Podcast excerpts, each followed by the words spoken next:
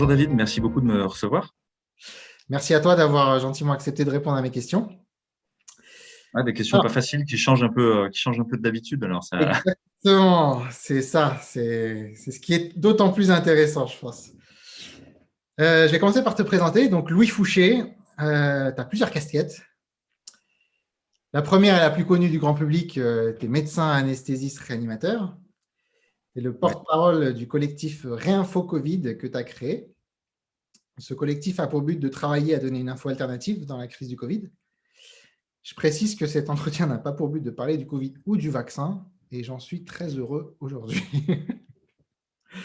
J'espère que toi aussi parce que un petit peu. Ouais, le, Covid, euh, au bout d'un moment, c'est sympa, mais on aimerait bien passer à autre chose. Et euh, arriver à ces, à ces questions-là, euh, qu'on se pose pas tous les jours, alors que peut-être on devrait le faire, en fait, finalement, c'est un peu touchant. Tu vois, tu, m'as demandé de préparer un petit peu. Enfin, en tout cas, tu m'as déjà posé des questions que je savais, quoi, en regardant les autres. Mais en fait, euh, je me suis collé plusieurs fois sur une table avec une feuille et en fait à chaque fois il y a soit les enfants qui sont arrivés, soit la, la vie qui a repris son cours et, en fait c'était presque ouais, vraiment euh, symbolique de ce qui nous arrive à chaque fois qu'on voudrait se poser ces questions-là. On est repris dans le, dans, le, dans, le, dans le feu de la vie, dans le, dans le feu de l'action et, et puis bon, on dit bon bah plus tard. Et puis une fois, je me suis mis dans le lit, j'ai essayé de réfléchir et puis je me suis endormi. Donc euh, à la fin, j'ai pas, j'ai pas réussi à trouver des réponses précises, mais je vais essayer de, de, de dire ce que c'était peut-être le signe qu'il ne fallait pas que tu prépares, justement. ouais, peut-être. Tu te laisses mener par ton instinct. Euh, deuxième casquette, donc tu fais de l'apiculture naturelle euh, sans traitement et de la, de la permaculture. Euh, tout ça inspiré, je pense, par le mouvement des colibris, le fameux mouvement de Pierre Rabhi. Tu t'intéresses aussi aux organisations humaines. Je t'ai entendu parler notamment d'entreprises libérées ou de choses comme ça. Je pense que tu es, aussi, euh, aussi intéressé par tout ça. Et tu t'intéresses à l'anthropologie de la technique. Je ne sais pas si j'ai fait le tour des casquettes, je pense que tu en auras encore plein. Ouais, ouais. Non, déjà, c'est sympa de, parler de ces autres aspects-là, parce que souvent, effectivement, on réduit à un réanimateur ou euh, bien euh, gourou d'une secte anti-vax dans les médias mainstream. alors, en fait, euh, voilà, Réinfo Covid, vraiment, l'enjeu, c'est de mettre en lien les gens qui veulent agir pour une politique sanitaire juste et proportionnée. C'est vraiment l'idée aussi que la sortie de crise, c'est plutôt une réconciliation que essayer d'éradiquer l'ennemi. Donc, on n'est pas dans une logique de, de, de, fermeture. Au contraire, une autre de nos raisons d'être aussi, c'est d'essayer d'aider à rouvrir l'espace du débat démocratique et scientifique. Euh, il est vraiment très, très fermé. C'est difficile. Et puis, euh, d'essayer de sortir de la peur et de sortir de la, sortir de, Attends, juste, j'ai un petit bruit derrière. Je vais juste fermer une porte si tu m'attends une seconde. Pas de problème. Ouais, d'essayer de sortir de la peur, euh, de sortir de la colère pour aller vers la prudence et le courage. Et, euh, et il y a dans cette idée de mettre en lien, euh, finalement, bah, on est au cœur de ce dont tu parlais avec les colibris d'abord, et puis euh, avec aussi euh, une autre casquette que tu n'as pas mentionné, mais j'ai fait beaucoup de bateaux en fait, et j'ai été euh, formateur de moniteurs en fait, de, de, de voile en croisière dans une association qui qui s'appelle toujours les Glénans, et dont l'enjeu était de mettre en lien les hommes et les femmes par la mer. donc servir du prétexte du bateau pour mettre en lien. Donc pour moi, il y a beaucoup de choses qui sont un prétexte à la mise en lien. On va en après. Tu étais en Bretagne quand tu as fait ça ou? Ouais, c'était en Bretagne Nord, en fait, euh, très souvent. les, les, vacances dernières, je suis allé, euh, j'ai fait l'île Saint-Nicolas euh, dans l'archipel des Glénans.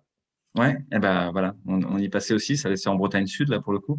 Mais au départ, les Glénans, finalement, c'était une école de voile qui s'est constituée juste après guerre pour que les jeunes qui avaient connu que la guerre et que la résistance, qui savaient rien faire d'autre en fait, et qui étaient perdus, qui avaient plus de sens justement à, leur vie, eh ben, leur dire allez venez, venez sur l'île et puis, en fait, on va faire du bateau. Mais en fait, il faisait pas beaucoup de bateaux parce qu'il fallait déjà construire les bateaux. Ensuite, il fallait construire l'endroit où habiter. Il fallait euh, creuser les toilettes sèches. Il fallait faire la popote et partager et participer à la vie euh, en fait collective. Puis euh, mettre des règles du jeu dans cette vie collective justement, parce qu'on est coincé sur une île, on peut pas faire n'importe quoi. participer à l'avitaillement et au ravitaillement, aux allers-retours. Et donc, en fait, finalement, le bateau, encore une fois, était un prétexte à, vivre ensemble. Donc, le, effectivement, l'apiculture, elle me montre ça aussi, parce que les abeilles, elles sont euh, comme un reflet de ce qui nous arrive à nous aussi. C'est-à-dire qu'on les a mis euh, dans l'apiculture euh, dominante aujourd'hui industrielle, qui est aussi celle qu'on apprend en, rucher école. Hein. Si tu vas dans un rucher école aujourd'hui, on t'apprend l'apiculture industrielle. Et la première question que tout le monde se pose, c'est combien tu as fait de miel cette année? Combien? Combien? Ouais. Et, euh, Exactement. Ouais. Et, et, donc, euh, rapidement, moi, je me suis rendu compte que ça allait pas. Et puis, en fait, j'ai trouvé d'autres gens qui s'intéressaient à une autre façon de faire de l'apiculture, puis qui m'ont permis de comprendre des choses sur le fait que bah, les abeilles, on les mettait dans des, dans des maisons trop petites pour eux, pour elles. Euh, puis on les mettait euh, sur des cadres avec de la cire gaufrée qui venait euh, du bout du monde pour qu'elles construisent, pour qu'elles aient plus besoin vraiment de construire et qu'elles fassent que faire du miel, qu'il y ait plus de rendement. Des abeilles. Comment? Des abeilles en batterie, c'est comme les poules. Quoi. Ouais, un peu, ouais, avec des, ruches très proches les unes des autres, à se transmettre les maladies. Que dans les cires, bah, ils se concentraient des pesticides, et tous les produits toxiques. Qu'ensuite, bah, ils étaient aussi dans le miel. Et comme euh, elles en avaient, euh, elles finissaient par être malades. Et dans ce marché mondialisé de la cire et des, ruches, bah, on avait fait venir d'ailleurs une sorte de parasite qui se met sur leur crâne comme ça et qui leur suce les molymphes, qui, s'appelle le varroa destructeur. Il a un nom assez, euh, assez poétique. Et tu me dis, je suis trop long sur l'apiculture, mais c'est pour oh, montrer un peu le parallèle. Et, et rapidement, ces abeilles, elles, elles, perdent en termes de système immunitaire quand elles sont soumises au varroa destructeur. Et donc, elles vont choper plein, plein d'autres maladies. Alors, il va falloir les traiter. Et puis pas avec n'importe quoi. Il y a des produits autorisés par les services. On a dit qu'on ne parlerait pas de Covid. Hein. Non, non, non. On va venir, mais par les produits promus par l'industrie par euh, de, de, ces produits-là. Euh, et, euh, et, si tu veux utiliser autre chose, en fait, tu n'as pas le droit. qui marche aussi. Hein. Il y a d'autres choses qui marchent. Donc c'est assez drôle parce que ça ressemble tellement à, ce qu'on vit. Et puis tu les traites, mais en fait c'est une fuite en avant parce qu'elles vont avoir d'autres maladies. Et comme tu les traites, ça aussi c'est toxique. Euh, et elles, elles, vont perdre en fécondité. Et en fait, euh, les reines d'aujourd'hui, euh, peut-être au bout de six mois déjà, leur spermatèque est très abîmé. Quoi. Euh, alors qu'une reine, habituellement, bah, ça dure cinq ans quoi, avant de. Et, donc, il y a un marché mondialisé des reines faites par PMA. et donc, il y a des gens qui prennent dans des, des dans du couvain, en fait, l'endroit où il y a les œufs, si tu veux, ils prennent des petites larves de moins de trois jours avec des, lunettes binoculaires qui grossissent, ils les prennent à la pince et ils les mettent dans des fausses cellules royales en plastoc et ils les nourrissent à la gelée royale. Et ça fait des reines. Mais en fait, ça appauvrit génétiquement parce qu'ils vont prendre euh, peut-être 50, 50, larves de moins de trois jours comme ça sur un, sur un, voilà, sur, euh, sur du couvain et dans la même ruche et faire des reines. Et en fait, la reine, elle voyage dans une petite boîte avec quelques autres abeilles qui les accompagnent euh, et elles sont introduites ensuite dans les, dans les ruches. Euh, mais c'est pareil, en fait, ça détruit petit à petit la biodiversité et la spéciation locale de chacune des reines. Euh, comme tu veux pas qu'elles essaiment, parce que essaimer, ça voudrait dire que tu perdrais une partie de ta colonie, et eh ben, on met des grilles, parfois, certains apiculteurs mettent des grilles trop petites pour que la reine puisse passer. Donc, elle ne peut pas essaimer. Alors que normalement, c'est dans le rythme naturel de l'abeille. Enfin bref, on peut aller encore plus loin, mais à la fin, malgré ce système, en fait, les rendements qui avaient monté sont en train de s'effondrer. Et les colonies sont en train de s'effondrer et de mourir. Et le truc, c'est que si tu veux passer à de l'apiculture naturelle d'un coup, en fait, c'est pas possible. moi, j'ai essayé, hein, tu fais plus rien. Et tu les mets dans des ruches où elles construisent elles-mêmes. Les ruches kenyanes, les ruches varées ou les choses comme ça. Et ben, en fait, elles meurent aussi parce qu'elles sont pas prêtes, parce que l'écosystème autour, ça j'en ai pas parlé, mais il y a plus de plantes à fleurs, il y a plus d'arbres, il y a plus ce qu'il faut. Il y a trop de pollution lumineuse, trop de pollution sonore, trop de pollution chimique, euh, trop de pesticides euh, et d'intrants. Et en fait, il y a besoin de se poser la question, mais comment on fait pour revenir doucement, doucement et progressivement à, à, les réensauvager quelque part, à retrouver du sauvage? Et là, ça, c'est un point euh, crucial, parce que ça me fait penser à quelqu'un qui parle beaucoup du sauvage, quelqu'un qui s'appelle Baptiste Morisot, qui est un philosophe d'Aix-Marseille, qui a écrit quelque chose qui s'appelle Raviver les braises du, vivant. Et puis, il a écrit d'autres livres sur les loups aussi, parce qu'il travaille avec les loups. Et il va voir le sauvage, justement. Et euh, il parle de cette nécessaire diplomatie avec le sauvage qu'il faut remettre en route. Et euh, quand tu regardes de manière étonnante, dans, le quartier, il y en a plusieurs, mais des, parfois, il y a des, essaims qui s'en vont et qui vont dans un trou, dans un mur, ou dans un, un, feu rouge, ou un truc comme ça. T'en vois, si tu as l'œil, tu les vois en fait. Il y en a comme ça entre les murs, un peu partout, dans des vieux arbres morts à certains endroits qu'on laisse un peu un moment. Et euh, bah, en fait, c'est celles qui vont le mieux. Elles n'ont pas trop de problèmes avec le frelon asiatique. Elles n'ont pas, quasiment pas de varroa. Et, euh, et donc, à tous les endroits, dans notre système qui est en train de les tuer, bah, elles trouvent des niches et en fait, c'est des réservoirs de biodiversité qui arrivent à essaimer partout. Donc, euh, ça me donne de l'espoir, si tu veux, sur notre société humaine. Ouais, ça me donne de l'espoir pour les humains, parce que je me dis, euh, même dans ce monde qui est probablement en train de s'effondrer pour moi, je suis un peu collapsologue, hein, un peu comme Pablo Servigne, mais j'accepte l'idée, si tu veux. Pour moi, c'est pas grave. Euh, c'est juste que maintenant que ça s'effondre, il faut faire un récit qui construit et qui construit ensemble. Bon, voilà, donc j'ai un peu dépassé, excuse-moi. Ça rejoint la question.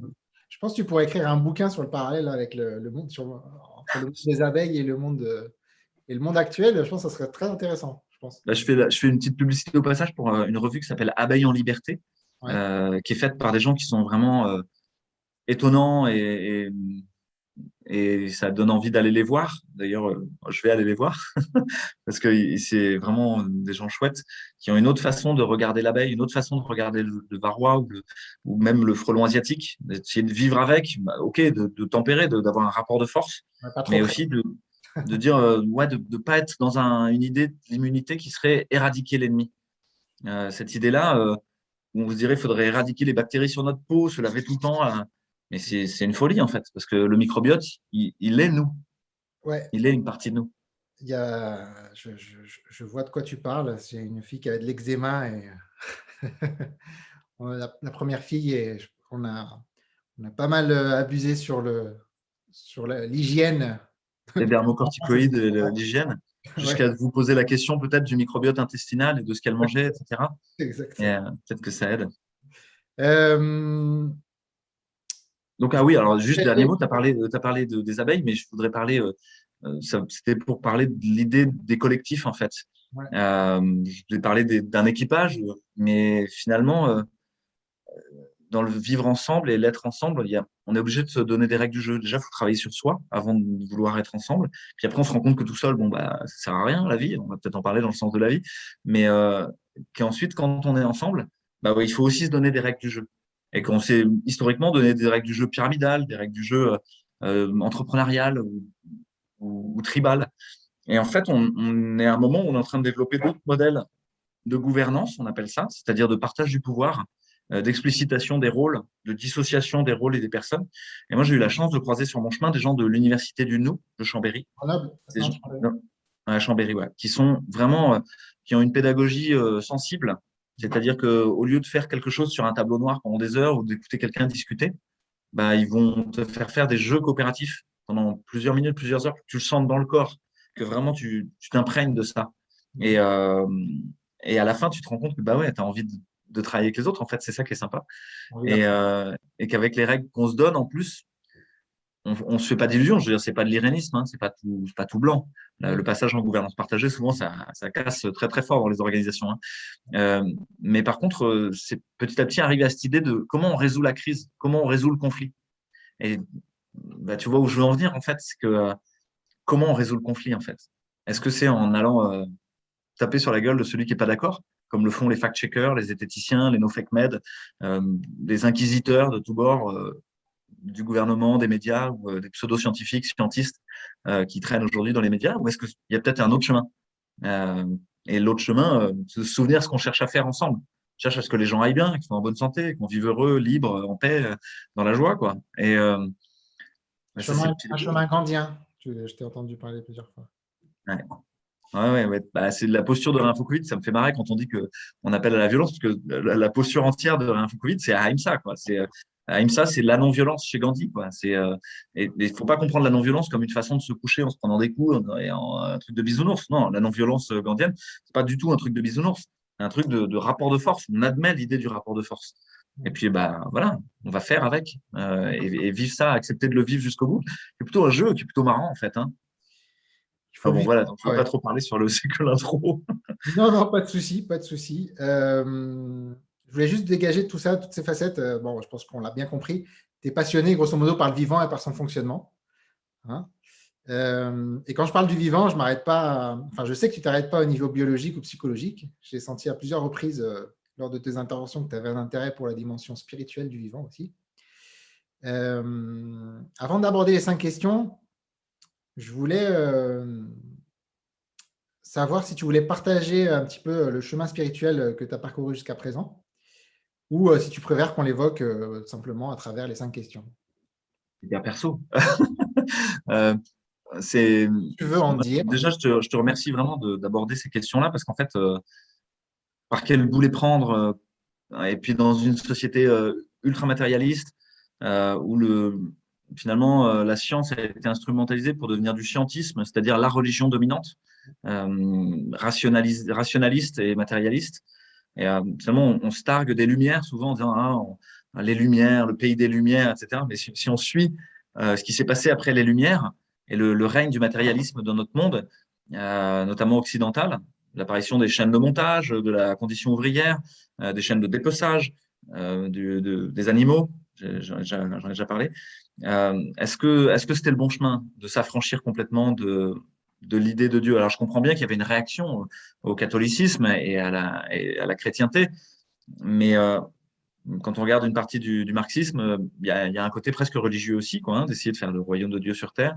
Et puis dans, la, dans le scientisme aussi, euh, avec l'acceptation de, de, certains paradoxes, par exemple le déterminisme et le hasard. Chez les scientistes, ça leur pose pas de problème qu'il y ait à la fois le hasard qui soit puissant à déterminer voilà, euh, plein de choses, mais que tout soit déterministe. Il y a une cause et une conséquence. Et euh, ils, arrivent à coexister avec ça. ça. Je trouve ça étonnant, en fait, parce que si on arrive à y coexister, alors que ça colle pas dans le modèle des équations, ça colle pas dans, plein de choses, euh, c'est peut-être que finalement, c'est une des voies pour appréhender la réalité, ça peut être de la couper en petits morceaux, de la mesurer, d'essayer de. Ça, c'est peut-être la voie scientifique, pas scientiste, euh, et de dire bon, je vais essayer de mettre un modèle théorique. Je sais qu'il est faux, mais là tout de suite, il est pragmatique. Il me permet d'appréhender le réel.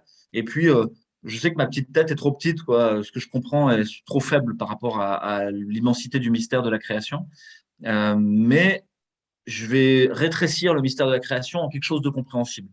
Mais quand je suis scientifique, j'admets que c'est pas vrai et que ça va toujours être contredit et que le dissensus, c'est vraiment ça qui nous fait avancer. Mais temporairement, ça va me permettre de faire rentrer le monde dans ma petite tête. Je vais le forcer un peu, hein, comme, euh, comme avec un chausse-pied, quoi, pour le faire rentrer dans, une, dans un truc trop petit. Mais bon, ça tient temporairement. Mais on va dire que c'est honnête, tant qu'on reste sur l'idée que c'est pas vrai, c'est juste pratique. Euh, et puis, il y a une autre façon d'envisager les choses. Donc là, je vous ai dit, c'est j'essaie de mettre quelque chose de trop grand dans une boîte trop petite qui est ma tête. Mmh. Et puis euh, après, à l'inverse, euh, la spiritualité serait plutôt l'idée de, il y a vraiment quelque chose de trop grand et euh, ma tête est vraiment trop petite. Est-ce que je peux ouvrir ma tête? Et puis pas que ma tête, mon cœur, euh, mes tripes, pour essayer de juste bah, de regarder ça, de le contempler et de faire avec et de dire je comprends rien, mais je suis dedans quoi, j'en fais partie et je vais, je vais laisser passer plein de choses, pas par la rationalité, mais par une part intuitive. et c'est assez drôle que la science moderne, elle commence à dire que euh, finalement notre cortex frontal euh, et préfrontal, ok, c'est une partie euh, de l'opérateur qui permet de capturer de l'information et de la et de la traiter, mais il y a d'autres réseaux de neurones en nous, que ce soit le cœur ou le tube digestif. C'est tous ces livres, vous savez, sur le, tu sais, sur le, le, tube digestif et notre deuxième cerveau, voilà, le cœur, notre troisième cerveau. Mais en fait, ok, il y a les livres grand public, mais ça correspond à une réalité scientifique aujourd'hui. C'est-à-dire que voilà, qu'on soit spirituel ou, ou, scientifique, euh, finalement. Et est-ce que c'est vraiment opposé? Euh, Moi, j'ai toujours entendu que les grands scientifiques, bah, à la fin, ça les rapprochait de Dieu. Quoi. Un peu de science t'éloigne de Dieu, beaucoup t'en rapprochent. Donc, euh, ouais, donc je me suis un peu écarté. Si vous voulez me faire parler de moi, mais je vais parler Je te vois, je te vois. Ouais, ouais. C'est difficile d'évoquer ça parce que la critique va être virulente. Tu sais que derrière, euh, sur Twitter, etc. Les mecs vont s'acharner. Mais en fait, je suis déjà un peu, moi, ça me glisse dessus. Euh, j'ai pas de téléphone euh, smart, je suis pas connecté sur Twitter, j'ai pas Facebook, j'ai pas de compte sur rien. Donc en fait, la réalité, c'est que je m'en fous. Alors, on, va essayer, on, va essayer, de le deviner à travers tes réponses aux questions. Ouais, voilà. je, dirais ce que je, je, dirais ce que je pense. Tu, tu, tu... J'ai déjà une petite idée, mais. Ouais, bah, sur le trajet personnel, bah, j'ai essayé de comprendre de manière scientifique les choses. Quoi. Et euh, en faisant fi de, de, tout ce qui avait pu être euh, justement des, des, des résidus un peu magiques de l'enfance, et qui, à mon avis, pourtant sont très utiles à avoir de l'imagination et à, et à, proposer des choses nouvelles. Euh, je vais y revenir peut-être plus tard, mais je pense que c'est un des enjeux importants de cette crise, c'est d'arriver à préserver ce qu'est l'enfance Mhm. c'est-à-dire un répertoire infini de possibles et de créativité, euh, justement parce qu'on n'y met pas trop tôt des structures euh, euh, rationalistes ou de la peur ou de la colère ou du contrôle. Et un des enjeux pour moi fondamentaux, là, c'est d'arriver à sortir d'abord pour moi-même, avant même de le vouloir pour la société. Hein. Je ne peux pas vouloir la paix là-devant si je ne l'ai pas là-dedans, hein, c'est ce que dit Thomas Dansbourg, hein, quelqu'un qui fait de la communication non violente. je ne peux pas vouloir quelque chose si je ne l'ai pas à l'intérieur. Je ne peux pas vouloir la paix si je suis en colère à l'intérieur. donc, euh, voir dans le monde. Gandhi. Ouais, euh, voilà. Là, on est encore sur Gandhi. Euh, Be the change you want to see in the world. exactement. Et mais bon, ça veut dire quoi? Ça veut dire que si je veux changer de paradigme et sortir du paradigme contrôler et prédire, contrôler et prédire, c'est le paradigme de l'industrie. C'est le paradigme de l'école, c'est le paradigme de l'armée, c'est le paradigme politique. Aujourd'hui, c'est faut contrôler, faut savoir ce qui se passe, quoi. Faut être sûr, faut avoir des courbes, faut tout mesurer, faut une gouvernementalité algorithmique et numérique du monde. Euh, si on veut sortir de ça, parce qu'en fait, le truc, c'est que tout contrôler et tout prédire, en fait, ne résout pas la souffrance. Et euh, c'est quelque chose d'un peu touchant. C'est l'humain souffre, a peur, euh, peur de mourir, et souffre parce qu'il est confronté à la matière. Justement, il va, y aller affrontement dur, quoi, pour s'individuer, trouver sa forme. Et au passage, ben, il cherche des solutions à sa souffrance. Et la solution technique, on va dire, des systèmes techniques, sont tous des systèmes de contrôle et de prédiction, euh, à la fin est une impasse. Et ça, c'est un peu triste parce que si tu mises tout là-dessus, euh, tu te retrouves toujours à souffrir. Tu auras beau être avec une expérience euh, utilisateur optimisée de la vie, euh, comme ces gens dans la Silicon Valley, ils ont déjà tout, tu vois, ils, ont, tout l'argent du monde, ils ont, toute la puissance du monde, ils ont tout le pouvoir du monde. Et, pourtant, ils, ils, sont malheureux, quoi. Et, Ouais. Et, ça veut dire qu'on cherche à aller vers un paradigme qui c'est plutôt ressentir et s'ajuster. Donc, euh, peut-être qu'effectivement, il y a, il y a quelque chose de spirituel là-dedans. Et dans Infocomide, on ne parle pas, on parle pas de spiritualité. Plutôt vers la droite, quoi. La spiritualité plutôt à droite. Plutôt, à droite? Quoi à droite? Plutôt orientale. Ah, euh, à droite du monde. Euh, je pense qu'on est à un moment de syncrétisme entre l'héritage qu'on a parce que sinon, tu peux rapidement tomber dans une sorte de New Age euh, qui, à mon sens, est aussi dangereux que le transhumanisme. Le transhumanisme, c'est l'homme autoconstruit euh, qui, euh, en fait, n'appartient à rien, même plus au monde. Il est coupé, dissocié de tout. et le New Age, quelque part, c'est peu importe mes racines, d'où je viens, mon histoire culturelle, je vais me réinventer de neuf et puis je peux. Voilà. Et pour moi, même un peu voilà, ça peut arriver dans le New Age, on va dire. Je ne connais pas bien, mais hmm. et je serais plutôt dans l'idée d'une sorte de syncrétisme en fait entre euh, notre culture occidentale puis tout ce que nous a apporté finalement la mondialisation. Bah, la mondialisation culturelle nous a apporté des choses. En France, on fait de l'aïkido. C'est un des plus gros endroits où on fait de l'aïkido. L'aïkido, c'est l'art de la paix pour Morihei Ueshiba. Et, euh, et ça rejoint vraiment l'idée de la paix. Euh, et on n'appelle même pas l'autre un adversaire. C'est pas pas un art martial. l'autre, c'est un partenaire et on passe son temps à juste être à côté et garder le contact. Toujours être à côté et garder le contact, le laisser glisser à côté, et tout en étant en gardant le contact. Euh, donc euh, ouais, effectivement, je pense que tout ce qu'on fait est teinté euh, peut-être de spiritualité, mais on a réfléchi plusieurs fois. Est-ce qu'il fallait même en discuter ouvertement, c'est-à-dire par exemple faire une chaîne YouTube ou une émission mmh. et, et, parce qu'il y avait des gens que ça intéressait, puis d'autres pas du tout dans l'info Covid. Et, et, en fait, à chaque fois, on s'est dit, mais nous, on veut pas, on ne serait pas capable de, réinformer là-dessus. Euh, à la limite faire des témoignages comme toi tu fais. Euh, c'est vrai que c'est difficile euh, sans passer pour un, truc qui un truc sectaire ou un truc comme ça. Ça, va être vite, c'est possiblement vite décrédibilisé. Exactement. En plus, dans Réinfo il y a vraiment des gens qui viennent de partout et de, tous horizons et qui sont et qui finalement, euh, voilà, moi, là, je présente moi. Je, là, je suis pas du tout ce soir porte-parole de Réinfo Covid, hein, parce que justement, dans Réinfo Covid, il y a de tout, quoi. Et, euh, il y a quand même euh, majoritairement au départ plutôt des scientifiques, des gens qui sont universitaires, chercheurs, médecins, et qui pour eux, quand on, dit spiritualité, c'est un peu un gros mot, quoi. on n'aurait pas le droit d'en parler. C'est plus compliqué. Hein. Allez, passons à la première question. C'est prêt? Ouais, je suis prêt. La vie a-t-elle un sens La vie a-t-elle un sens, oui. Et euh, ce que je te disais hein, tout à l'heure, c'est que toutes ces questions, euh, elles, on devrait se les poser tous les jours et je me dis qu'on devrait se les poser à, plusieurs. Que euh, le témoignage d'une personne, finalement, ou tourner en cycle court tout seul là-dessus, je suis aperçu que je faisais un peu chou blanc ou que je serais tenté de faire ce que je sais faire, c'est-à-dire de la, de la bibliographie, de dire qu'est-ce qu'a dit telle personne et qu'est-ce qu'a dit telle autre, et, mais qu'est-ce que je ressens moi? Et qu'est-ce que je vis moi à l'intérieur? Et ça, je me rends compte qu'en fait, quand je me retourne et que j'enlève toutes les scories de mes, tout ce qu'ont dit les autres, est-ce que j'ai quelque chose à en dire moi? Et euh, je me suis posé la question pour toutes les questions que tu as posées, hein, parce que euh, je me suis rendu compte que la mind map que je faisais pour essayer de préparer, bah, c'était beaucoup des citations, c'était beaucoup des voilà ou des, des, auteurs que j'avais lus et qui m'avaient parlé sur ce truc-là. Et à la fin, en disant, je me suis dit, mais est-ce que moi, je suis capable d'en parler directement?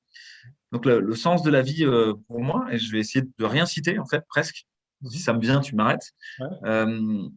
C'est d'être, c'est d'être en lien, en fait, d'arriver à, à, sortir du tout de la matrice, mhm. de s'individuer, d'être extrait de la matrice et de s'individuer, de, de prendre une forme qui est moi. Et comment je prends une forme qui est moi? Parce qu'en fait, je suis poncé par la réalité. Parce que quand tu regardes la matière, qu'est-ce qui la transforme? Soit un, coup de marteau, un coup de burin, euh, les mains de quelqu'un qui te fasse, qui façonne de la glaise. Si toi, tu imagines que tu es de la glaise, comme dans certains textes anciens, en fait, mais le monde te façonne et va petit à petit te faire prendre des rides, des, des, cicatrices sur la peau. Et ça, c'est que ce que tu vois à l'extérieur. Mais le nombre de cicatrices qu'il y a dans le cerveau, elles sont est énorme parce qu'en fait, tous tes apprentissages, tu peux quasiment considérer que c'est des traumatismes. Mhm. Euh, justement, je pense à la médecine, tu vois, c'est des heures et des heures à apprendre des choses par cœur. C'est très, très dur. Les études de médecine, tu es obligé de forcer ton cerveau, tu lui fais mal. Et, euh, et justement, tu lui fais mal. En fait, tu fais un traumatisme pour qu'à la fin, ce soit inscrit dans tes réseaux de neurones comme une cicatrice. Mhm. Ça, ça répond un peu, je m'écarte un tout petit peu du sujet pour une seconde, mais ça répond à la question de certains qui disent, mais pourquoi les médecins, ils bougent pas? Pourquoi ils réagissent pas sur ce qui est en train de se passer?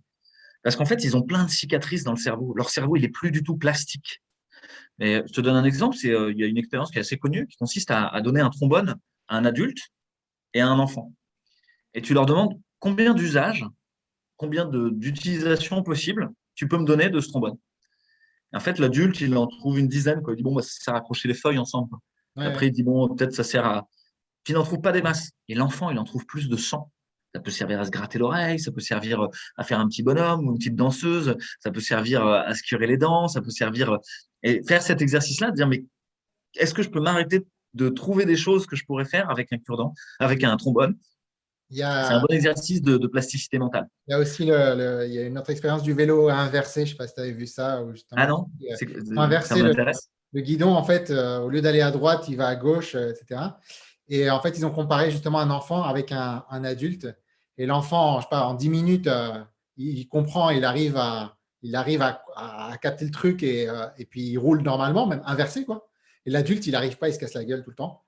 Et donc, euh, donc c'est pareil, c'est le même. mais il y a une vidéo. il y avait une autre, une autre chose comme ça, qui était la comparaison dans un livre qui s'appelle Gun Germs and Steel, euh, les, fusils, et ça n'a pas été traduit, donc c'est pour ça que je le dis en anglais, ça n'a pas été traduit en français, de quelqu'un qui s'appelle Jared Diamond, qui est un peu connu dans le milieu de l'effondrement. C'est lui qui a écrit un best-seller qui s'appelle Effondrement, justement, euh, où il raconte comment les sociétés vivent et meurent, en fait, euh, en faisant un écocide, souvent, c'est-à-dire en détruisant le biotope dans lequel elles pourraient vivre, c'est-à-dire en se dissociant complètement de, de là où elles vivent. Ça rejoint la question du sens hein, et de la mort, on va en reparler.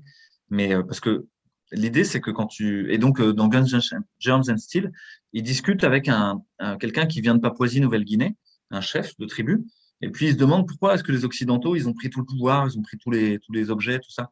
Et ils se disent, bah, c'est parce que les Occidentaux sont plus intelligents. Et le, là, ils disent non, non, non, c'est pas vrai. Euh, ça, c'est sûr que non, parce que si tu prends, et ils prennent euh, les, un exemple, ils disent, quand tu prends un papou et que tu le mets dans une salle Internet, au bout de 10 minutes, il sait euh, utiliser la souris, euh, surfer sur Internet, chercher des trucs, etc. Ça lui prend vraiment pas longtemps. Par contre, tu prends un occidental et tu mets dans une forêt de Papouasie-Nouvelle-Guinée à devoir survivre, lui, il meurt au bout de trois jours. Et, euh, donc, euh, non, c'est pas une question d'intelligence, quoi. C'est un niveau d'adaptabilité et justement de capacité à ressentir et à s'ajuster qui n'a rien à voir. C'est-à-dire qu'un occidental, s'il est dans un programme tout tracé, eh ben en fait, c'est là qu'il a l'impression de ne pas souffrir mais en fait, il est complètement inadaptable au moindre accident de la vie. Un accident qui peut s'appeler une crise sanitaire pour l'ensemble d'une société, mais qui peut s'appeler un divorce, un changement d'emploi, euh, euh, la perte d'un proche euh, pour la vie d'un humain. et donc se retrouve sans, sans, ressources en fait pour y faire face. Et en plus, les ressources qu'on lui donne, qui est de le bourrer de cachetons pour éviter de souffrir, ou de passer son temps à lui mettre de l'entertainment, du tititainment, quoi, de, voilà, du porno, des jeux vidéo, du sucre, tout ce que tu veux pour, pour, pas, pour s'anesthésier, quoi, essayer d'oublier qu'il est là, qu'il souffre. Euh, bah en fait, il, il, pose jamais la question à la fin. Il, se maintient dans son bain, dans son technococon, dirait Alain Damasio, euh, où il pense qu'il va pas souffrir. En fait, il souffre atrocement en deçà. Et euh, la prochaine crise le rendra encore plus malade. Donc finalement, le sens de la vie, c'est peut-être en partie de souffrir. Et ça, c'est dur à dire, parce que là, tu pourrais vite être traité de vieux réac. Euh, mais en fait, de souffrir pour résoudre la souffrance. Donc le, le, et là, je rejoins un Bouddha, si tu veux, c'est-à-dire euh, Siddhartha, dans son, dans son château. Il foutu, est... foutu hein, tu vas être qualifié de bouddhiste, t'es foutu. Ah, c'est possible. Mais euh, il est dans son. Il est dans... En fait, j'ai eu la chance d'avoir quelqu'un qui s'appelle, et je le rends hommage ce soir, parce que je n'en parle jamais, quelqu'un qui s'appelle euh, Emmanuel, Emmanuel Siman, qui est quelqu'un qui parlait euh, araméen, qui arrivait à écrire l'araméen, qui parlait araméen dans le texte, qui a euh, peut-être maîtrisé quelque chose comme, euh, je sais pas, une trentaine de langues. Et de, bah, il arrivait à lire le cunéiforme, des trucs comme ça. Et en fait, j'ai eu la chance qu'il me donne des cours d'histoire des religions et, d'histoire de la morale. Et, et il m'a ouvert des horizons que j'aurais jamais ouverts sans lui, en fait. Donc, notamment en racontant l'histoire de Siddhartha, que j'ai relu après dans Hermann et, et mais qui est cette confrontation à la souffrance, en fait. Euh, Siddhartha est dans son palais, il doit devenir roi. Et euh, il y a une prédiction à sa naissance hein, qui a dit euh, il soit soit un grand roi, soit un grand sage. Et son père, qui est roi, a dit je veux pas du tout qu'il soit un grand sage. Je m'en fiche complètement. Ça rapporte pas d'argent et puis ça va dilapider le royaume. Quoi. Donc je veux qu'il soit un grand roi. donc je vais le, le, le, le, maintenir dans un cocon pour pas qu'il soit en contact avec le réel.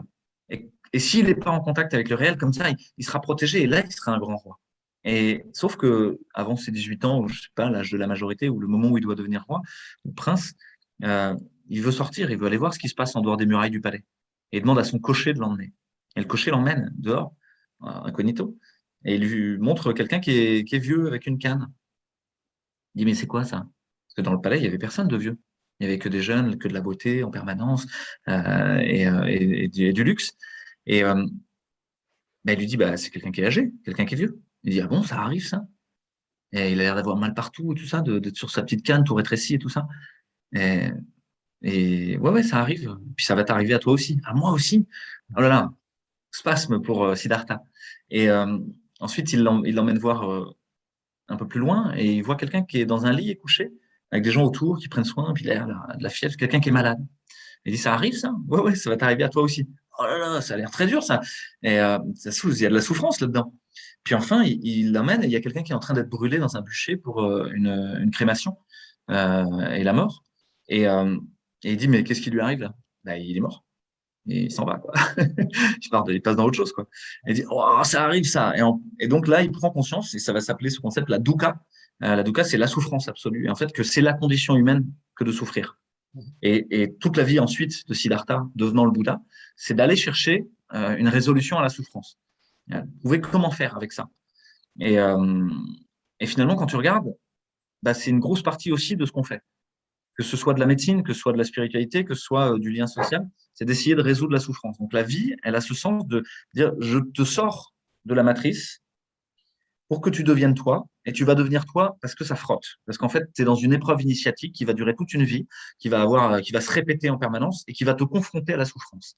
Et la souffrance, elle va te poser un dilemme qui est soit elle t'extrait complètement de la matrice et tu es plus en lien. tu voles comme un spationaute autour de la galaxie, euh, dans celui qui a perdu la, navette, tu vois, et qui est dans le froid, euh, la douleur et la tristesse, et, qui se dit, mais euh, et qui tourne sur lui-même sans plus aucun repère. Mmh. Et ça, pour moi, c'est les pervers narcissiques. Et en fait, il y en a énormément dans notre civilisation aujourd'hui, des gens qui sont plus en lien. et tu es tout seul, et en fait, tu vas chercher à rentrer dans les autres, à prendre de la place chez les autres, à être le tout des autres. et donc à, être un, incontournables. Donc, c'est des gens qui prennent de la place dans euh, la monnaie, dans la création monétaire et la finance, des gens qui prennent la place dans euh, l'éducation, dans l'école, dans, toutes les structures d'intermédiation, en fait, euh, dans la santé, mais qui, en fait, sont des pervers. Et alors, bon, il y a une gradation. Hein. Et puis, tu as ceux qui n'arrivent pas à s'extraire de la matrice et qui forment jamais eux-mêmes. Ils restent hyper conformistes. C'est des, voilà, c'est des, gros bébés, quoi, des gros tanguis. Et, et eux, ils, voilà, ils, veulent surtout pas souffrir, donc ils restent piégés là-dedans. Donc la vie, elle t'extrait comme ça, et que tu tendes le bon fil de relation aux autres, à la matrice, au monde, à l'univers. Et c'est ça l'enjeu pour moi, c'est d'arriver à tendre la corde comme il faut. Et ça aussi, c'est une phrase du Bouddha. Si tu tends trop la corde, elle casse. Si tu la tends pas assez, elle ne sonne pas. Et donc, faut arriver à tendre juste ce qu'il faut, ce fil de relation qui est tissé par l'existence et par les confrontations euh, à frottement dur avec la souffrance et avec le réel, avec les autres, pour arriver à être en lien et à faire résonner quelque chose, à faire, à, justement avoir pris sa forme propre et apporter euh, aux autres ce qui nous est, euh, euh, ce, qui, nous est propre, quoi. Notre petite participation humble à la, au grand œuvre, à la grande symphonie du monde. Donc finalement, le sens de la vie pour moi, c'est d'arriver à ce niveau de fécondité. Et j'entends par fécondité pas forcément le fait d'avoir des enfants, parce que effectivement, l'enfant est une partie de ça. Et, transmettre le fil de la vie à d'autres, bah, c'est voilà, c'est le rôle de certains, puis c'est pas le rôle d'autres. Et puis il y, a de la souffrance pour ceux qui arrivent pas, ou il y en a pas, c'est un choix. Et donc euh, moi, je j'ai vraiment pas de aucun jugement là-dessus. Hein. Euh, mais je pense que avoir des enfants, en partie, c'est le c'est un des sens de la vie pour moi, en tout cas. Mmh. Euh, et que une fois que ça c'est fait, ça va, je peux mourir en fait. Euh, je suis comblé. et quelqu'un d'autre, comment? Reste un peu encore avec nous là, tu as encore quatre questions. Oui, oui. Bon. Mais, mais et pour quelqu'un d'autre qui arriverait pas ou qui voudrait pas avoir des enfants ou qui aurait pas rencontré la bonne personne ou qui euh, bah, voilà qui aurait des difficultés parce que euh, on est dans un monde où l'infertilité devient un vrai un vrai sujet un vrai problème. Justement dans notre, par notre relation au, monde quoi probablement et ben il y a d'autres sources de fécondité qui sont justement qu'est-ce que j'apporte moi au monde? Comment je participe au monde? Et une grosse partie de la, de la joie, en fait, c'est le fait de participer à plus grand. Que moi, je, je participe à un nous et à un nous élargi dans lequel je viens donner mon talent et l'offrir. Le pervers narcissique, il est je, très individué, mais il va se servir de l'énergie du groupe, il va se servir de l'énergie du monde pour monter encore plus haut, encore plus haut, encore plus haut, la startup soi-même, dans le startup world, dans la startup nation, et dans le startup universe. Et jusqu'à à la fin, même partir dans les étoiles, comme euh, le, gars dans sa navette. Ouais. Elon Musk, c'est ça. Euh, tellement il en peut plus de lui-même, quoi, tu vois. Et, euh, il va remercier les gens d'Amazon, quoi, tu vois, pour, parce que c'est eux qui lui ont permis. Enfin bon, voilà, ça c'est le délire du pervers narcissique. Et puis, tu as, ceux qui décollent jamais, quoi, qui n'arrivent pas à trouver ce qu'ils peuvent faire. Et c'est un vrai problème aujourd'hui. Il y a plein de jeunes. Qu'est-ce que je sais faire Comment je peux contribuer Comment je peux participer quoi et, euh, et en fait, euh, pour pouvoir participer, il faut qu'il y ait un nous. Parce que s'il n'y a pas de nous protecteur, euh, le jeu, ça sert à rien. quoi. Et donc, pour moi, je reviens à l'idée que le sens de la vie, c'est de contribuer à plus grand et à, contribuer à le construire au passage, à le, à le renforcer euh, ce nous, parce qu'il permet que justement, euh, euh, bah, ça forme à la fois le cocon protecteur et à la fois le, bon, le bon chemin d'individuation. Et qu'à la fin, si tu as suivi ça, en fait, tu es dans la joie. Et pour moi, ce serait ça le sens de la vie. Peut-être, ce serait de nous permettre d'accéder à la joie. Et en fait, on se rend compte que c'est pas tous les jours c'est pas, pas constant. Quoi. C'est pas, y a, y a, parce qu'on est remis sur le grill de la réalité en permanence. Quoi. Et il y a un livre qui est intéressant comme ça qui, qui s'appelle Après l'extase, la lessive. et qui, euh, d'un bouddhiste euh, tibétain. Ouais, mais euh, Cornfield, je crois, un truc comme ça. Cornfield, ouais. C'est ça. Donc, euh, je, je, suis grillé là. Et, euh... Ah, non, parce que c'est plus compliqué que ça. C'est un, un, syncrétisme. Voilà. Euh, donc, ouais, après l'extase de la lessive. C'est-à-dire qu'on on accepte l'idée que, bah, en fait, c'est jamais gagné une fois pour toutes l'éveil. Ça va être tout le long qu'on nous donne la chance d'y arriver, à chaque seconde. Mais qu'à chaque seconde, c'est remis sur le tapis. Est-ce que tu es capable de, de te laisser euh, emmener là-dedans, à la joie et à l'éveil euh, et, quand il y est, on va te remettre quelque chose de plus dur pour, que, pour être sûr que tu as compris. Quoi.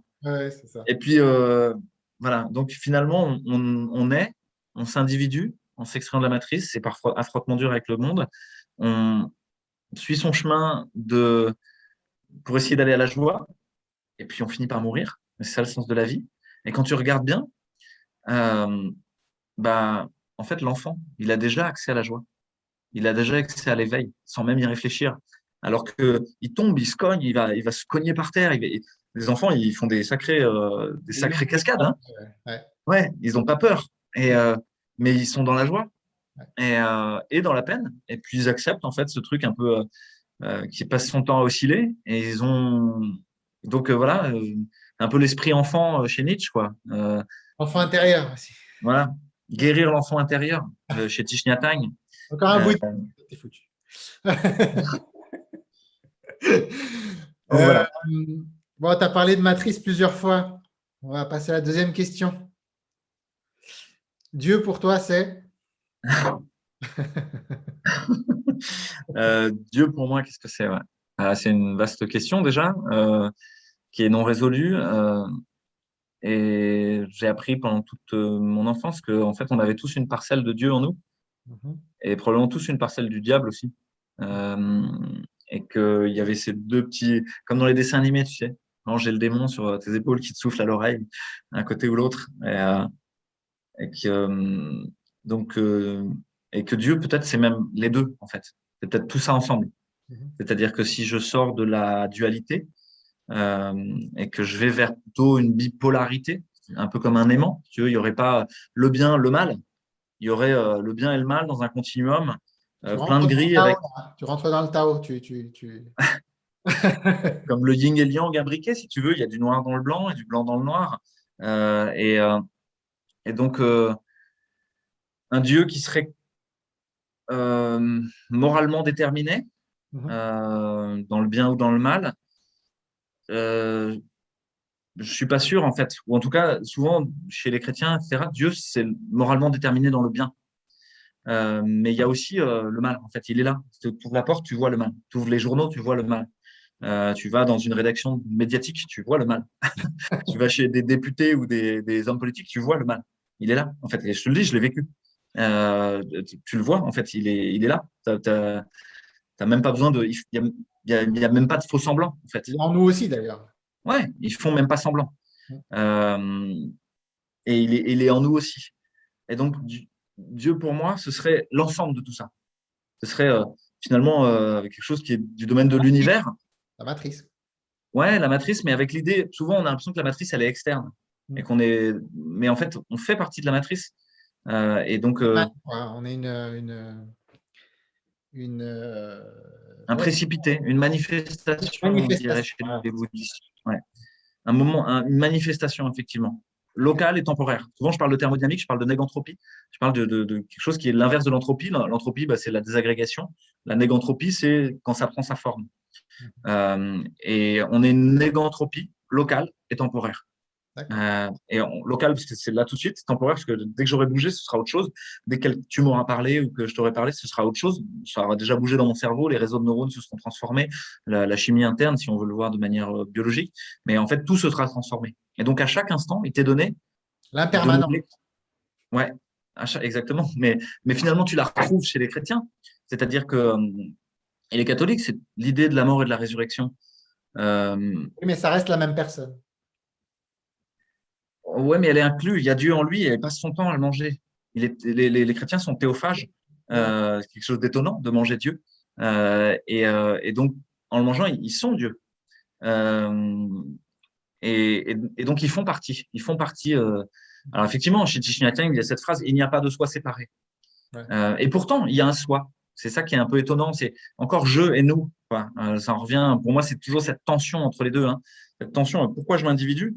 Chez les bouddhistes parce que je suis coincé dans le cycle des réincarnations pour comprendre, quoi, pour arriver à résoudre la souffrance, justement.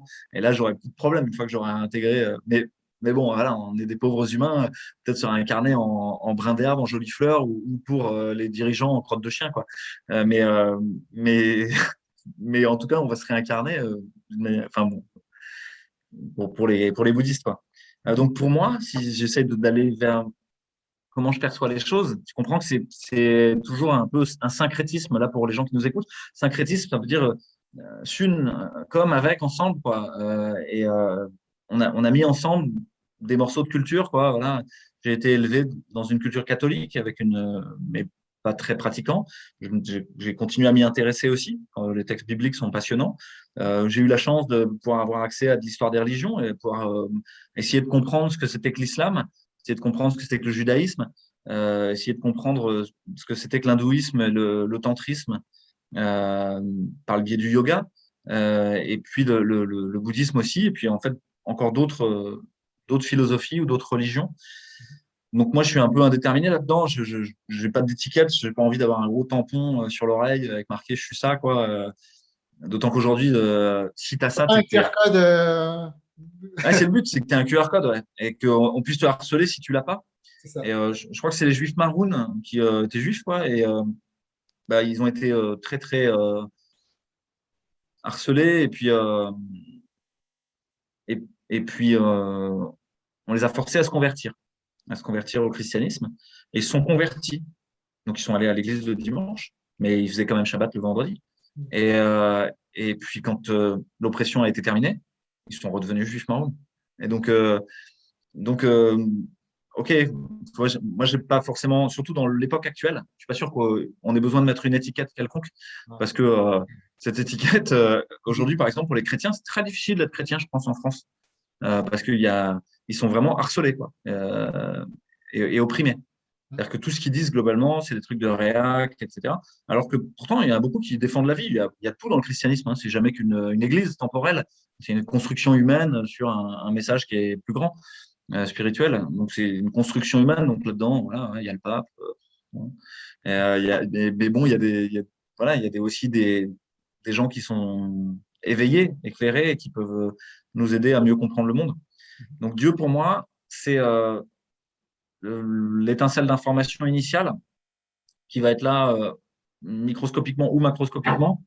Euh, et en fait, sur cette étincelle-là, la, matière va prendre une forme qui, va, qui va avoir capturé une partie de cette information. mais en fait, toute l'information est contenue partout tout est possible. Sauf que j'ai pris une forme. Donc, à un moment, mon cerveau, il est plutôt méchant, plutôt gentil, plutôt entre les deux sur tel ou tel truc. Mais en fait, tout est là. Il m'est donné, si je veux, de me, et ça, c'est les chrétiens, c'est de me réconcilier. C'est-à-dire d'admettre que je suis pécheur. Et ça, c'est pas facile. Ça veut dire j'ai un référentiel moral. Je suis capable de situer où est le bien, où, où sont les polarités du bien et du mal. Euh, à partir du moment où j'ai un référentiel moral, je peux arriver à dire bah, il faut que je change les choses. Sinon, je vais continuer à voler dans le supermarché parce qu'en fait, ça pose pas de problème. Mais donc, je vais jamais changer en fait. À partir du moment où j'ai dit non, c'est peut-être pas le chemin que j'ai envie de suivre parce qu'il me met pas en joie, il me met pas en lien. C'est très bon référentiel moral pour moi, un peu euh, plus proche de Spinoza. Quoi. Euh, et euh, bah, à partir du moment où j'ai capturé cette information, je suis capable de me réconcilier. Le péché et la réconciliation, c'est la même chose que la mort et la résurrection. Euh, pour moi, après, ça n'engage que moi. Hein. Et c'est cette idée qui t'est donnée à chaque seconde de changer ta vie. Euh, t'as qu'à le, faire, en fait. Il n'y a, rien qui te bloque, en fait. Tout ce qui te bloque, c'est en psychologie ce qu'on appelle les croyances limitantes, c'est les attachements chez Krishnamurti. Euh, c'est, c'est voilà, tu, tu, tu l'appelleras comme tu veux. Et, et, en fait, ce qui est intéressant, c'est que souvent, le fait de changer, et d'aller dans un chemin où tu peux rencontrer justement cette parcelle de divin en toi, et l'ensemble des possibles, et à la fin choisir les possibles que tu as envie d'incarner. Euh, ça n'est possible que parce que euh, tu es en lien avec d'autres, en fait. Il y a d'autres gens euh, qui vont te mettre soit sur le grill, tu te retrouves en tôle, torturé, etc. Il y, a, y, a, plein d'histoires de gens qui trouvent l'éveil à ce moment-là, de, ou de gens qui sont sur leur lit de mort dans un cancer, et qui à ce moment-là, en fait, se disent, ouais, rien n'avait d'importance. quoi. Tout ça a été une illusion. Euh, donc, euh, donc, voilà. Donc, euh, Dieu, Dieu c'est le, c'est ce qu'il y a derrière l'illusion, quoi. je pense l'ensemble, des, l'ensemble des possibles. C'est, je pense que ta vision est assez, est assez claire. J'espère, parce que ça peut être, ça peut être vite flou. Hein, si on parle de, de Shiva C'est normal que ça reste flou en même temps. Ouais. mais, mais il y a plein d'explications possibles. Après, on pourrait prendre Shiva et Shakti, quoi, la danse, euh, de la conscience et de l'énergie. Euh, la conscience va proposer tous les contenus du réel tous les contenus possibles, je veux dire, et type va les actualiser, va les faire devenir une manifestation. Et en fait, c'est la danse des deux en permanence. Qui drôle, c'est que ça rejoint même nos idées de Big Bang. C'est au, départ, chez, dans le tantrisme, le Shiva et Shakti sont, sont serrés l'un contre l'autre, pas séparés en fait. Et puis à un moment, ils se séparent, ils se mettent à danser. Et euh, pour ceux qui aiment bien le yoga, il y a une posture qui est sympa qui s'appelle le danseur cosmique, qui est euh, justement euh, la position de Shiva euh, en danseur cosmique. C'est pas facile à faire. Je ne pas de la faire. je pense que ça va être le plus long entretien que j'ai fait de, de ma vie, mais c'est un plaisir. Troisième question, après la mort, stop ou encore? Bah, à chaque fois, ça, me fait penser à Schopenhauer. Je voulais pas citer quelqu'un, mais Schopenhauer, il, a une phrase comme ça dans. Euh, ah, j'ai un trou sur le livre. Euh, pas grave, je, je vais pas chercher sur internet pour pas tricher. ça va me revenir peut-être. Euh, mais c'est euh, euh, demander, au, aller frapper à la porte des tombeaux. Ça commence comme ça la phrase, je crois. Mm-hmm. frapper à la porte de tombeaux et demander aux morts s'ils voudraient revenir. Tous les défunts vous diront jamais de la vie. quelque chose comme ça, quoi. Je change un peu les mots, mais euh, donc ça veut dire que la mort, euh, c'est la libération, quand même. Euh, donc quelque part, c'est pas qu'il faut l'attendre, mais c'est que si tu es dans une, impasse, pour beaucoup de gens, c'est la libération au niveau pathologique. on considère ça comme pathologique chez nous.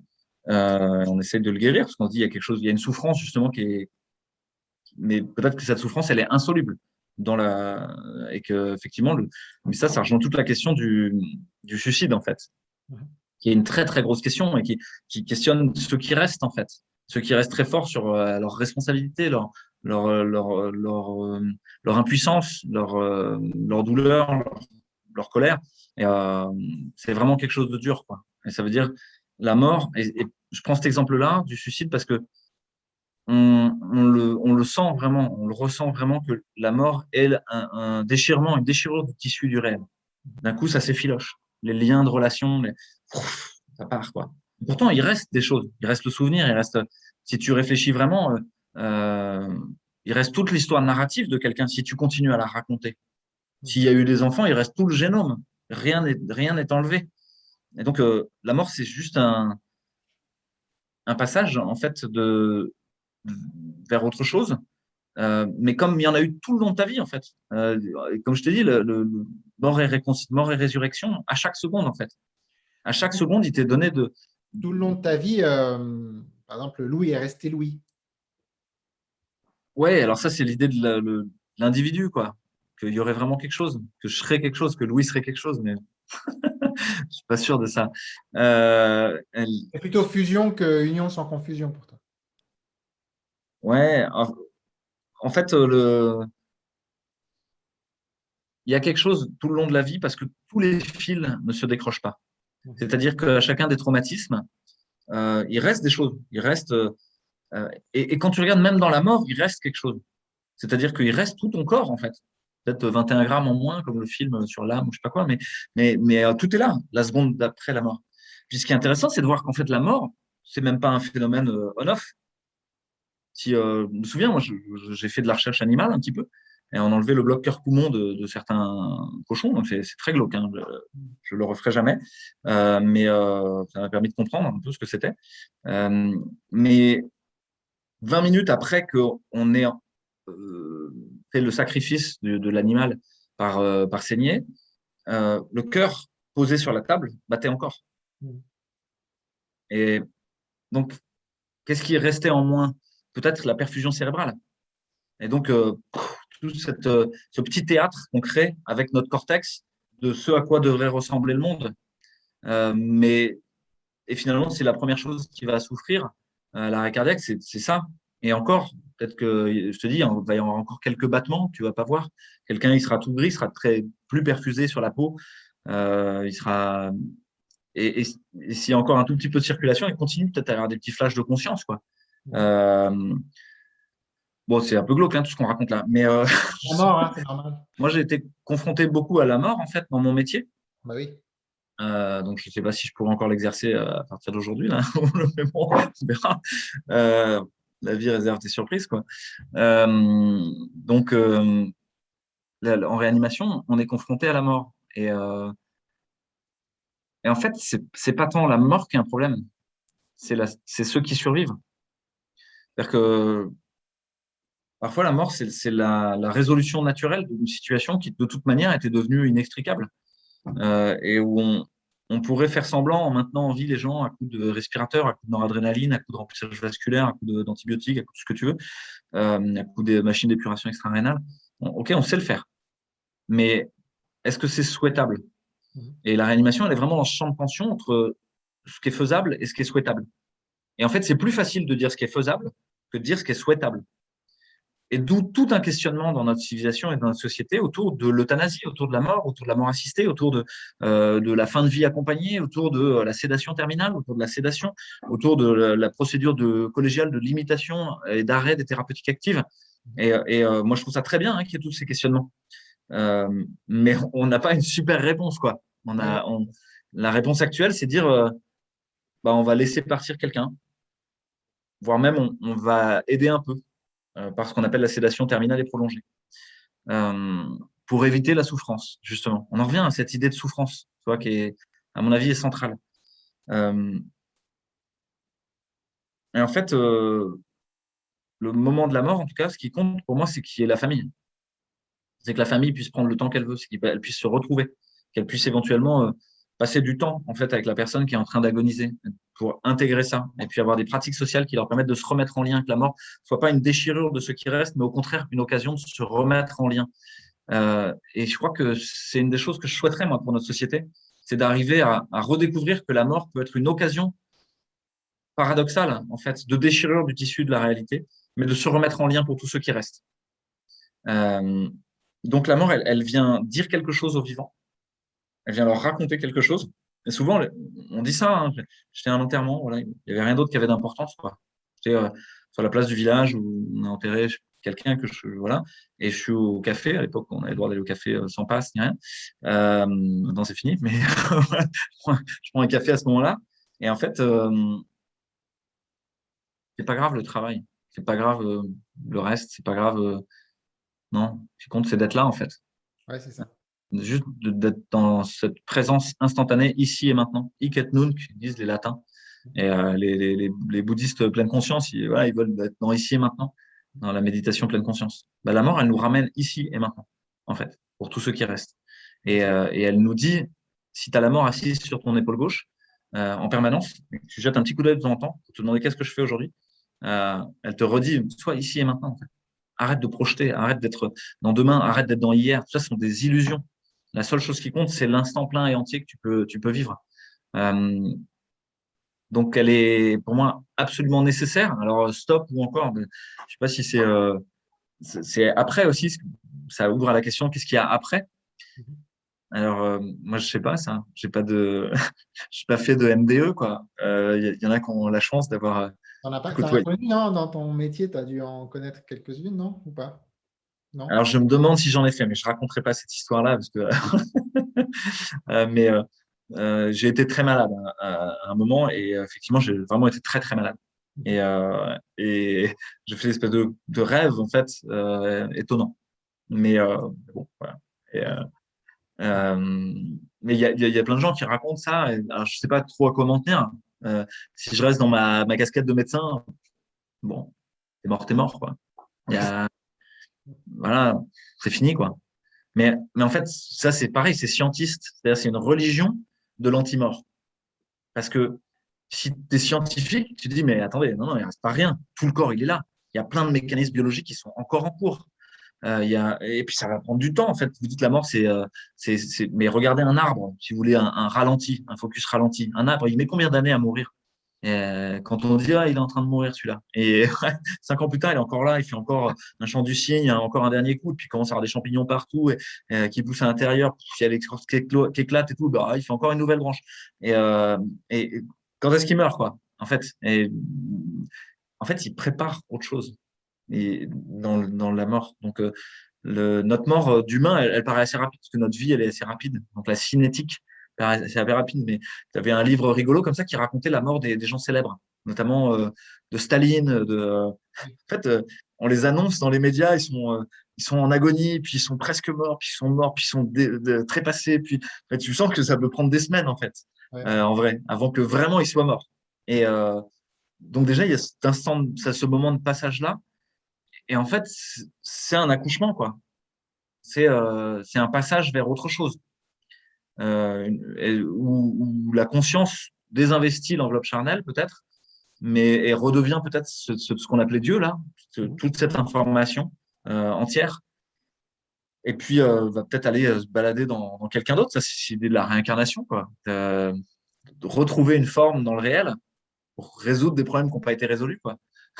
Et tu pourrais dire même que l'histoire familiale, c'est peut-être ça. Hein. Souvent, on, résout les problèmes de ses parents, puis ses arrière-grands-parents, c'est ça saute une génération. Puis tu te retrouves avec les mêmes névroses que l'arrière-grand-père et, et, et, tu sais pas pourquoi, quoi. C'est un peu, ouais. c'est un peu le, côté mystérieux du truc, mais sympa en même temps, quoi. C'est que donc euh, est-ce qu'il y a quelque chose après? Ouais, moi je pense qu'il y a quelque chose après, bien sûr. Mais, euh, On gardera le mystère.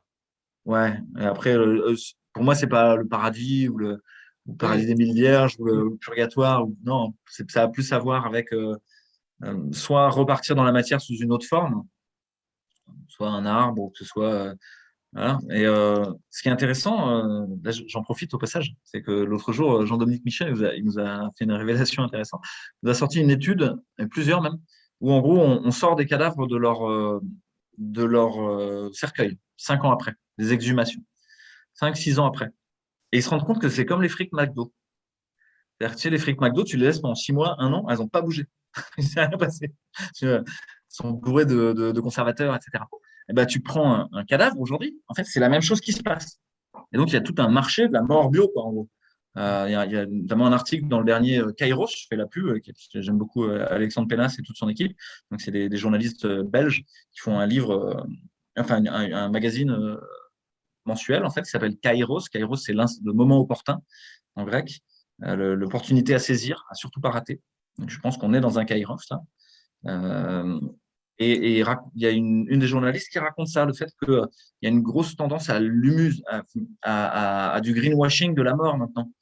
On te mettrait dans, un, dans quatre planches euh, en sapin, mais, en fait, elle explique qu'on te met trop profond et donc tu ne peux pas t'humuser, tu ne peux pas être euh, recyclé. De toute manière, ton corps lui-même, comme il est pourri de conservateur, bah, en fait, il ne bouge pas. Quoi. Et euh, tout ça pour dire que notre société refuse jusqu'au bout et jusqu'au cadavre la mort, en fait elle n'y arrive pas, quoi, accepter cette idée que ça doit disparaître et que ça doit devenir autre chose. Et que c'est un des gros problèmes de notre société et, qui se cristallise dans l'idéologie transhumaniste des euh, Noam Yuval Harari, des, euh, des, des, gens des Laurent Alexandre, des Jacques Attali et des gens comme ça. C'est-à-dire que c'est une idéologie complètement délirante, quoi, qui, euh, qui est un refus complet de la mort. Et donc, un refus de la vie. Parce que si, si tu n'acceptes pas de mourir, c'est-à-dire que la vie telle qu'elle est structurée aujourd'hui, suite de chaos, euh, de, de souffrance, euh, doucement jusqu'à la mort, euh, entrecoupé de moments de joie et d'un peu d'éveil, euh, et puis de liens, en fait, tu pas ça. Et donc, il y a petit à petit un idéal programmatique de la vie qui s'est mis en place avec le transhumanisme dans notre société, qui est que tout devrait être sous contrôle, depuis la naissance jusqu'à la mort, en passant par euh, tes études et ta reproduction, euh, en continuant par et jusqu'à finir par ton suicide assisté. Ouais, c'est Huxley, quoi. Ouais, et ça, c'est Aldous Huxley, exactement. Et, et, à mon sens, ça n'est pas souhaitable. Allez, on va passer aux deux dernières questions. On va essayer d'accélérer. 1h10 à peu près. Ça va, j'accélère. c'est plus, plus léger de toute façon. Quatrième question, un personnage spirituel qui t'a marqué Ouais, je réfléchis à ça là quand tu m'as demandé. Euh, en fait, euh, je crois que c'est les enfants qui m'ont le plus marqué. C'est pas un auteur, c'est pas euh, pas quelqu'un qui aurait fait des, des, heures et des heures de, de, de, réflexion, des vidéos, etc. En fait, c'est mes propres enfants. Et, et ça m'a marqué de manière au fer rouge. C'est-à-dire que moi, j'étais pas prêt à être père. pas, pas du tout prêt. Et, et, en fait, les enfants, ils sont arrivés par hasard. Et, en fait, tant mieux maintenant avec le recul. Mais sur le moment, euh, waouh! Euh, ah ouais, je ne serais pas un aventurier autour du monde. je non, je serais pas tout ce qui est possible d'être. Ah non, non, je vais juste être papa. Ah ouais, c'est tout. Et euh, c'est fini l'aventure, quoi. Ah non, l'aventure maintenant, c'est au coin du jardin. Tu vas faire du potager, tu vas, tu vas élever des abeilles. Donc, euh, les voyages autour du monde et tout ça, c'est non, non, ça c'est terminé. Le, bateau, tout ça, l'aventure. Euh, ah d'accord. Euh, et ça, pour moi, ça a été très difficile en fait. Les enfants ont été des petits maîtres, des petits maîtres pour rincer l'ego en fait, rincer l'ego jusqu'à jusqu'à l'os. Euh, je l'ai dit dans une interview jamais. Pour moi, l'image qui me vient, c'est celle d'une chemise tu sais, qu'on aurait lavée euh, avec des pierres 400 euh, fois, une très vieille chemise que tu as, mais que tu aimes beaucoup. Et puis à la fin, tu, vois le tissu, quoi, la trame, tu vois à travers quasiment. Voilà, c'est pareil, quoi. C'est après trois enfants, tu vois à travers, quoi. on, rejoint, on, rejoint Cornfield après l'extérieur. C'est-à-dire que à la fin, tu n'as plus d'attente pour toi-même, en fait.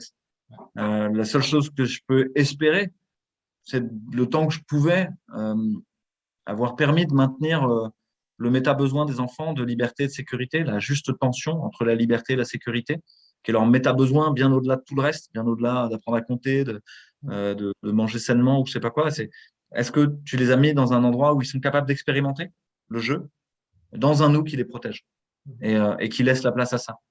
donc, le, tu, vois le fil conducteur de ma pensée, hein, globalement, c'est toujours autour de cette tension entre jeu et nous, et jeu dans ce travail sur la profondeur. Parce que jeu, il a la bonne posture, il n'est pas un pervers narcissique ou il n'est pas conformiste euh, euh, comme Tanguy, si il a travaillé en profondeur sur son ego, à dire mais je vais rincer ça, quoi. je vais me mettre au service d'eux. Et donc euh, les enfants, ils m'ont appris ça, à me mettre au service de mes enfants. et, si je le fais pas, de manière, ils, me le rappellent en fait. Et donc il n'y a pas d'ambiguïté. C'est-à-dire que globalement, si je voulais faire un truc pour moi, euh, par exemple, tu vois, préparer l'entretien de ce soir, il euh, n'y a aucune chance que ça arrive, quoi. ou alors il faudrait que je le fasse la nuit tard, mais là, dans ce cas-là, je dors. Ou, alors c'est Réinfo Covid qui me rappelle que je dois me mettre au service de Réinfo Covid. je comprends très bien, j'ai les mêmes à la maison. voilà, donc je ne t'ai pas cité de grands auteurs. Et, ah, ça me va bien comme réponse. Ça me va bien. Euh, pour finir, cinquième question. Alors, attends, juste avant ta cinquième question, je voudrais dire juste merci à mes enfants si un jour cette vidéo survit, etc. je ne voudrais pas qu'ils l'entendent comme, euh, comme une souffrance pour moi. Enfin, c'est une souffrance. On a bien, compris. D'accord. J'ai vraiment de l'affection pour ça, en fait. Je, je, tu vois, je suis, je, j'en suis reconnaissant. J'ai de la gratitude. Quoi. Je pense qu'on a compris que, que, que, tu as euh, un amour infini pour eux et que, et que tu. Euh, C'était maître spirituel, donc je pense qu'on ne peut pas mieux, mieux les encenser que ça. Cinquième et dernière question, donc le livre ou le film que tu recommanderais à un ami en perte de sens? Bah, Pareil, je vais peut-être euh, euh, paraître un peu euh, beauté. C'est ce que je fais avec les journalistes en général. à, côté, de la question, quoi, on joue toujours. c'est le principe de l'aïkido. Hein, tu laisses passer tout en restant en lien. Quoi. et pour moi, quelqu'un qui serait en perte de sens, euh, si je reviens à ça, ce qui est important, ce qui est important, c'est pas le livre. Ce qui est important, ou la personne que tu vas lui faire rencontrer. Ce qui est important, c'est la personne qui est en quête de sens et comment tu peux l'aider. Euh, euh, et, qui est en perte de repère et en perte de sens. Et donc, je crois qu'un livre ou une vidéo, ce serait pas le bon chemin, mhm. en fait. que, au contraire, il faudrait plutôt être en lien, se mettre en lien et écouter. C'est-à-dire surtout pas lui proposer euh, une solution ou lui proposer euh, euh, c'est telle thérapeutique qui va te guérir, c'est telle voie spirituelle qui va te guérir, c'est tel chemin que tu dois emprunter absolument, parce que moi je l'ai emprunté et c'était bien pour moi. donc c'est sûr que ce sera bien pour toi puisque tu es mon meilleur ami ou tu es mon ami. et en fait, cette, idée de, de respect de l'autre, de son individuation justement, et son chemin d'individuation et de sa souffrance, c'est de ne pas lui donner de clé, de que la clé, ce soit la relation, le lien. Et euh, donc, euh, finalement, si je devais répondre, je dirais, bah, cette personne, euh, en fait, ça me forcerait à me retourner moi sur essayer de me mettre, me rendre disponible, me mettre à disposition pour l'écouter et accompagner sa transformation. Ce qui est bien, ce qui est bien dans ta réponse, c'est que finalement, la, boucle, la, boucle est, la boucle est bouclée et que en fait, tu, tu reparles dans la cinquième question du lien qui euh, faisait partie du sens de la vie euh, que tu évoquais. Euh. et, du, et, du, vivant, quoi. Et, de l'idée aussi, ce qui a rejoint un peu cette idée de, la non-dualité de Dieu, ce serait l'idée que c'est plutôt de la diplomatie, en fait. Euh, c'est pas une guerre, c'est pas tout le temps en amour complet. Et, je pense que c'est pareil même dans un couple en fait. C'est pas la guerre ou c'est pas la fusion permanente quoi. sinon ça dure pas ou d'une manière ou d'une autre quoi. Ou sinon quelqu'un s'oublie vraiment et puis à la fin il dit voilà je, me suis oublié dans le couple et puis il se réveille à 60 balais et dit je me tire, merci, j'ai tout fait, j'ai tout fait pour les enfants, j'ai tout fait pour toi, j'ai tout fait, c'est la blague, j'ai étouffé, quoi. Euh, ouais, c'est une blague de, psychothérapeute comme ça qui est sortie par Thomas Dansbourg dans une, dans un, dans une conférence. Et, il dit bah, je, voilà, J'ai la femme et elle me dit J'ai tout fait, j'ai tout fait. J'ai fait la vaisselle, j'ai fait la cuisine, je suis allé faire les courses, euh, j'ai gardé les enfants, j'ai torché, je suis emmené à l'école, j'ai tout fait. Puis il y a le mari qui dit non mais moi j'ai tout fait, j'ai tout fait. Je, je, suis allé euh, au boulot, je, me suis crevé la paillasse à essayer de ramasser de la thune euh, pour vous faire vivre. J'ai fait la maison, etc. J'ai tout fait. Et il dit bah voilà j'ai deux étouffés sur canapé. Et euh, chez le psy. Voilà donc c'est une blague. et donc l'idée de la diplomatie avec le vivant, je reviens là-dessus. Et du la diplomatie, c'est peut-être un terme, je ne sais pas s'il est compréhensible pour les gens quand je l'emploie. Peut-être faudrait que j'essaye je, de l'étoffer c'est l'idée de euh, justement du lien, mmh. du lien sans jugement, du lien sans fusion, mmh. euh, tout en proposant ce que nous, on a à proposer. Et du lien quand même. Mmh. Et c'est l'idée de l'ambassadeur. Imaginez-vous le meilleur ambassadeur. Le meilleur ambassadeur, il, bah, déjà, il aime son pays. Il le connaît très bien. Il est capable d'en parler, de le donner à voir et d'en donner les meilleures facettes. Les mauvaises facettes, il va plutôt les garder, quoi. Il va pas, va pas être en permanence en train de, bâcher son propre pays, sinon c'est pas un ambassadeur. Euh, et donc, il va donner à voir euh, diplomatiquement le meilleur. Euh, et puis de l'autre côté, il va aussi ratifier le meilleur de l'autre. Parce que si jamais il se met à critiquer le pays d'en face, à dire, mais en fait, vous faites ci, ça, ça, il y a des chances que la relation diplomatique ça, aille vers moins bien. Donc, il va plutôt chercher à montrer et servir de miroir à la, au pays d'en face sur ce qu'il fait de mieux.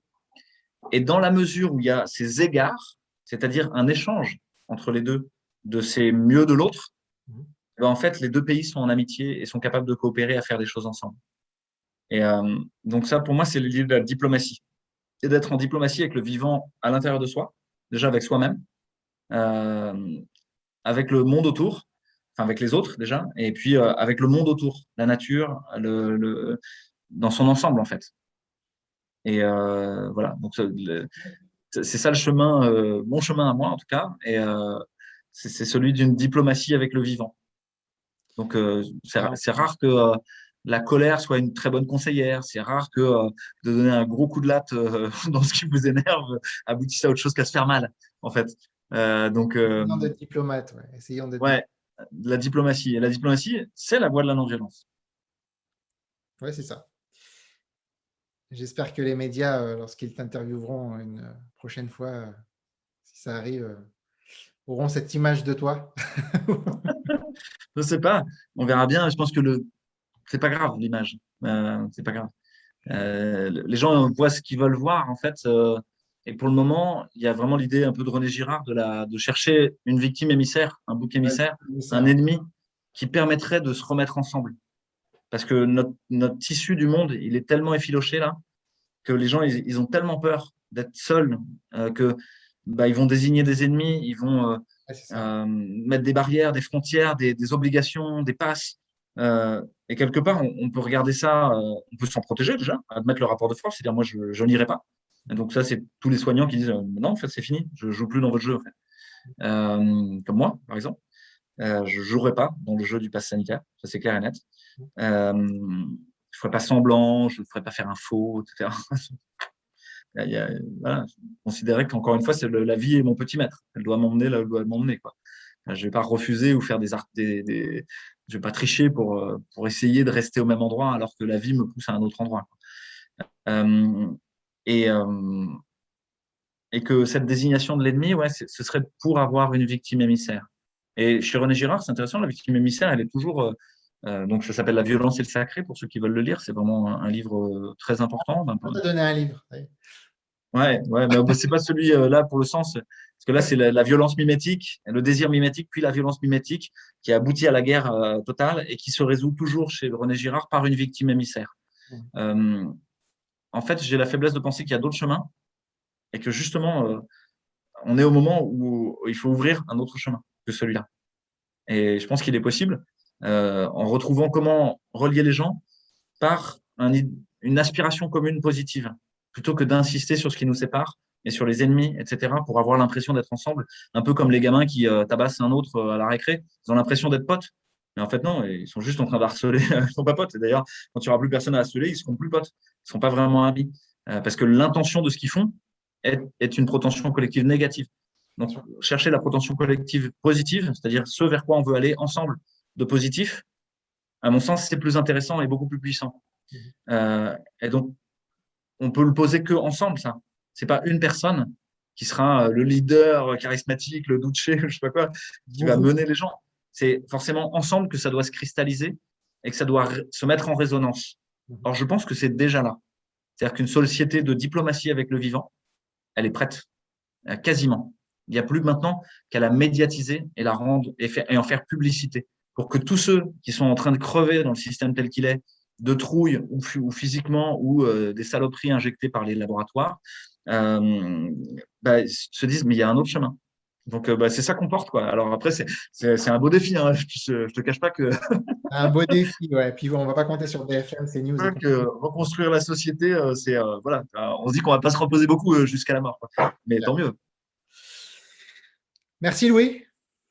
Merci, David, de ce moment à parler d'autre chose.